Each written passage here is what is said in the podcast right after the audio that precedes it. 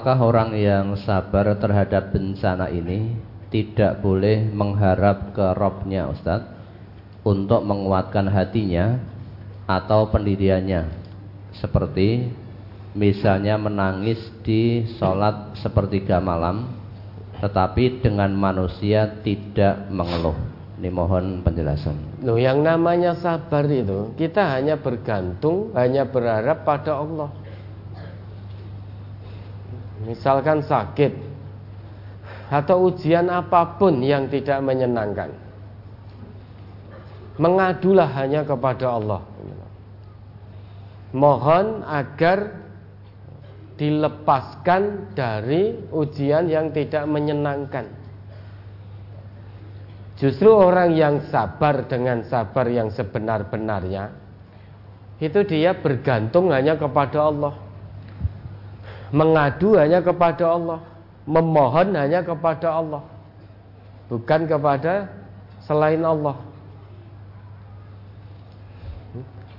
Boleh misalkan di sepertiga malam kita bangun dalam sujud-sujud panjang kita, kita menangis memohon kepada Allah agar dikuatkan, disabarkan dalam menerima ujian-ujian keimanan dan ketakwaan ini. Mohon hasil terbaik dari Allah. Kalau itu sudah terbaik, ya, pasti baik untuk kita.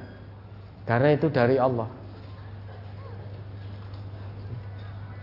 Makanya jangan pernah meninggalkan Allah. Bermohon itu hanya kepada Rob, hanya kepada Allah, bukan kepada manusia. Namun berdoa saja kepada Allah tidak cukup. Harus dilakukan ikhtiar insani. Misalkan sakit, kita berdoa saja tanpa berobat, itu ya tidak bisa. Artinya kita berobat kepada ahlinya kemudian memohon kepada Allah diberikan hasil yang terbaik diberikan kecocokan diberikan kesabaran keikhlasan dalam menjalani sakitnya dijauhkan dari sifat mengeluh dari sifat berkeluh kesah dari prasangka buruk kepada Allah mohonlah kepada Allah Kalau kita sudah mohon pada Allah, hati itu tenang. Bergantung hanya kepada Allah, hati itu tenang. Sekalipun fisiknya sakit, namun hatinya tetap menjalani ujian iman dan takwa itu dengan penuh ketenangan. Tidak ada rasa khawatir dengan sakitnya. Nek mari-mari gek mati piye, nah itu kan khawatir. Padahal sakit atau tidak sakit manusia itu tetap mati. Banyak yang sakit oleh Allah masih diberi hidup. Tapi banyak yang tidak sakit ternyata sudah meninggal dunia. Banyak dokter yang memeriksa pasien dengan penyakit berat. Pasiennya masih bisa senyum sampai hari ini, Ternyata dokternya sudah berpulang. Maka yang namanya kematian itu tidak harus sakit dulu. Sakit itu hanya satu sebab dari sekian banyak penyebab kematian. Orang sakit itu tidak otomatis mesti mati dengan sakitnya, tidak. Maka jangan khawatir. Lah, ini hanya bisa kalau kita bergantung hanya kepada Allah. Meski sakit berat, mungkin kanker stadium sekian. Namun kalau hati ini terus bertaut kepada Allah, hati akan tenang. Hmm, tidak khawatir, tidak kemerungsung. Bahkan justru bersyukur setiap hari, setiap detik, setiap menit digugurkan dosa-dosanya oleh Allah. Nah sekarang pilih sakit digugurkan dosanya atau pilih sehat dosanya nambah terus. Pilih pundi?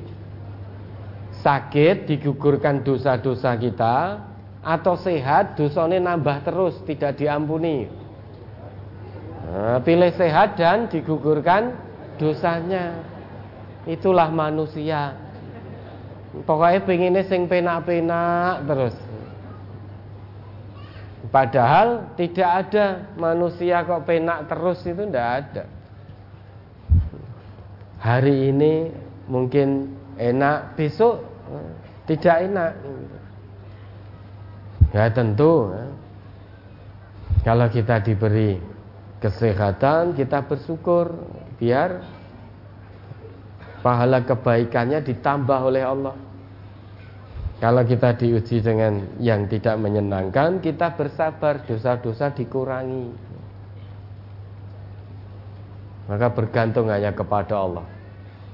Yang di atas kita itu hanya Allah, di bawah kita itu hanya tanah.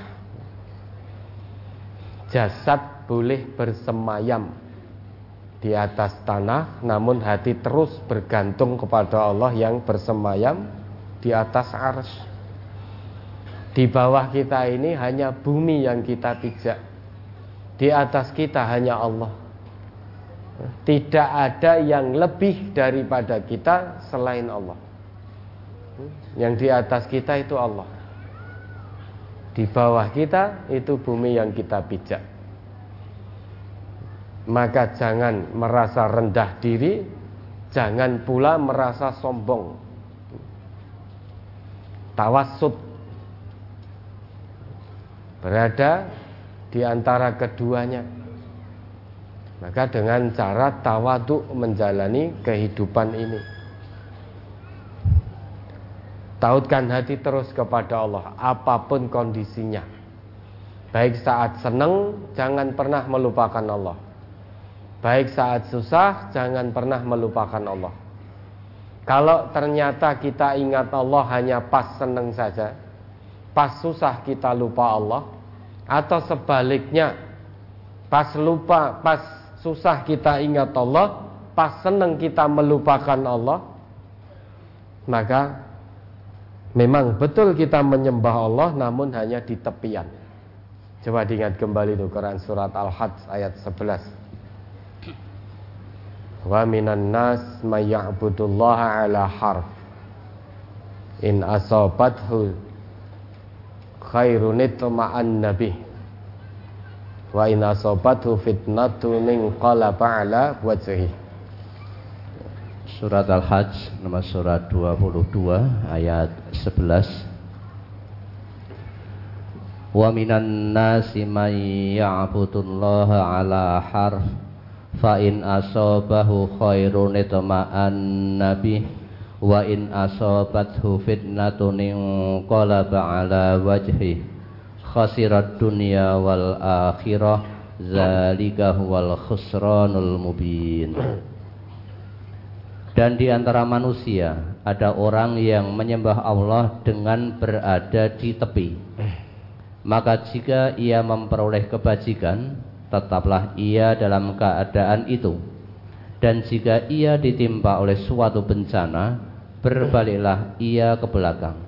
Rugilah ia di dunia dan di akhirat. Yang demikian itu adalah kerugian yang nyata. Ya?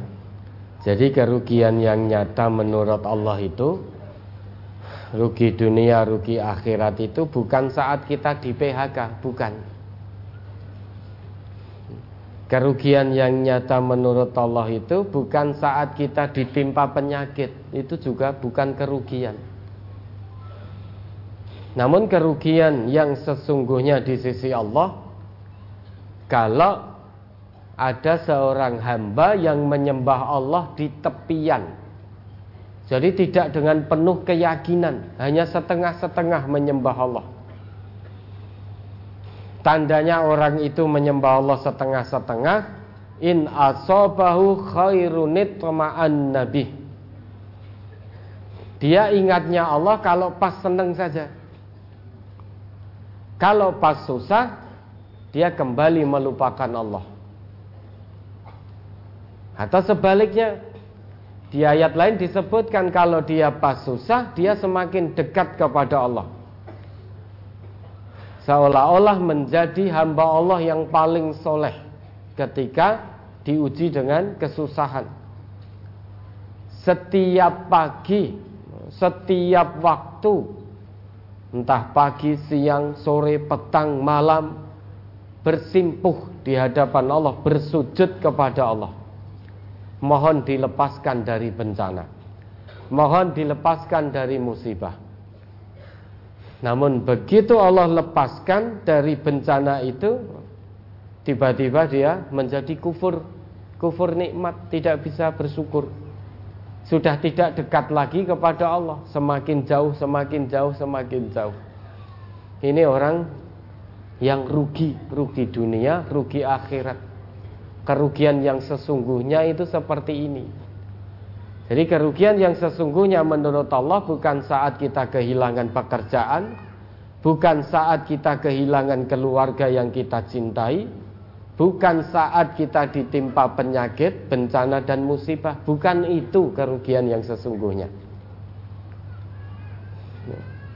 Kalau kerugian yang sesungguhnya yaitu menyembah Allah hanya setengah-setengah. Diuji dengan kenikmatan dia ingat Allah. Tapi diuji dengan kesusahan dia lupa kepada Allah. Atau diuji dengan kesusahan dia dekat sekali kepada Allah.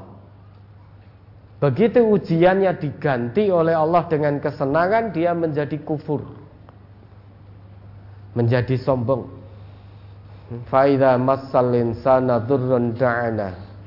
Thumma idha khawalnahu ni'matan minna Qala innama utituhu ala ilm Bal hiya fitnah walakinna aksarahum la ya'lamun. Kita ingat kembali itu Az-Zumar ayat 49 Surat Az-Zumar nomor surat 39 ayat 49 فإذا مس الإنسان ضر دعانا ثم إذا خولناه نعمة منا قال Qala innama utituhu ala ilm Bal hiya fitnatun walakinna aksarahum la ya'lamun Maka apabila manusia ditimpa bahaya Ia menyeru kami Kemudian apabila kami berikan kepadanya nikmat dari kami Ia berkata Sesungguhnya aku diberi nikmat itu hanyalah karena kepintaranku Sebenarnya itu adalah ujian, tetapi kebanyakan mereka itu tidak mengetahui. Ya dok.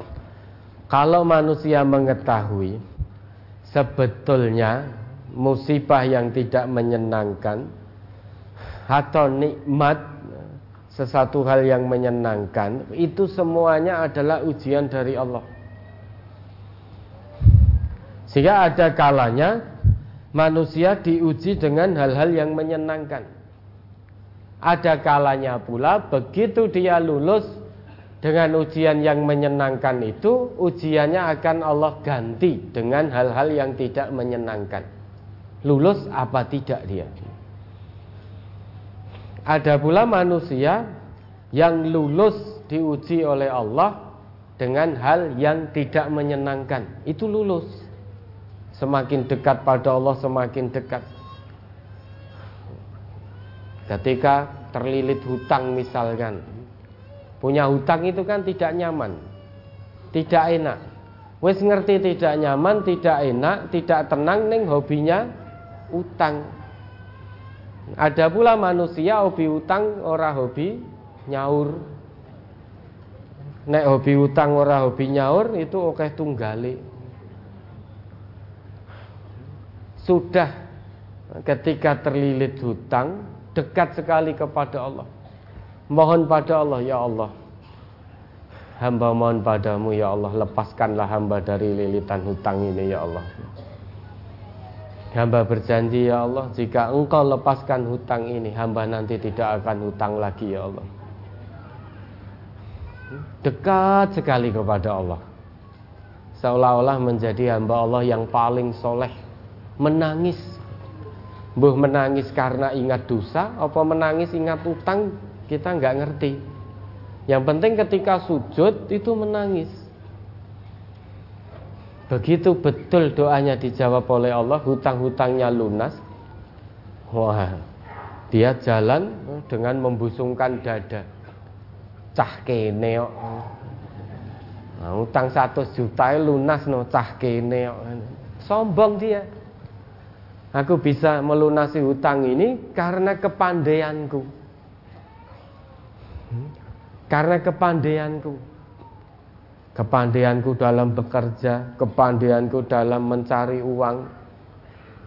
Sehingga jangankan 100 juta. 1 M saja hutangku bisa lunas. Karena kepandaianku. Nah, habis itu lupa dengan janjinya pada Allah ternyata utang meneh gitu. habis lunas hutang lagi nah ini ciri orang-orang yang mendapatkan kerugian yang sebenar-benarnya. Rugi yang sebenar-benarnya. Saat diuji kesenangan dia ingat Allah. Diganti ujiannya dengan yang tidak menyenangkan dia jauh dari Allah. Wis wis salat, wis zakat, wis poso, nyatane ya di PHK dari tempat kerja wis Gusti Allah ki jane piye to? Akhirnya dia semakin jauh wis nek ngono tak maksiat sisan. Podo-podo sengsorone. Sama-sama di PHK-nya lebih baik saya maksiat sekalian. Tidak lagi sholat, tidak lagi mau ngaji. Ngaji mau pemarai sugih. Diajak ngaji ayo datang ke Jalan Ronggo Warsito Ahad pagi ngaji apa marai sugih? Sisan-sisan. Atau diuji dengan kesusahan dekat sekali pada Allah. Tiada hari tanpa bersujud pada Allah dengan mata dengan yang mata yang terus basah oleh air mata. Mohon terus kepada Allah. Tetapi begitu Allah ganti ujiannya dengan hal yang menyenangkan, dia sudah melupakan Allah. Wis bersujud meneh. Sudah tidak ada waktu untuk sujud bersimpuh lagi kepada Allah. Wis ora lupa, waktunya habis untuk urusan dunianya. Ini orang yang rugi khasirat dunya wal akhirah dzalika huwal khusranul mubin. Rugi dunia rugi akhirat. Itulah kerugian yang sesungguhnya. Jangan sampai kita menjadi orang yang rugi dengan kerugian yang sebenar-benarnya. Maka saat diberi kesenangan bersyukur. Saat diberi ujian yang susah ujian senang diganti oleh Allah dengan ujian yang tidak menyenangkan kita bersabar Begitu pula sebaliknya. Ya, ada lagi.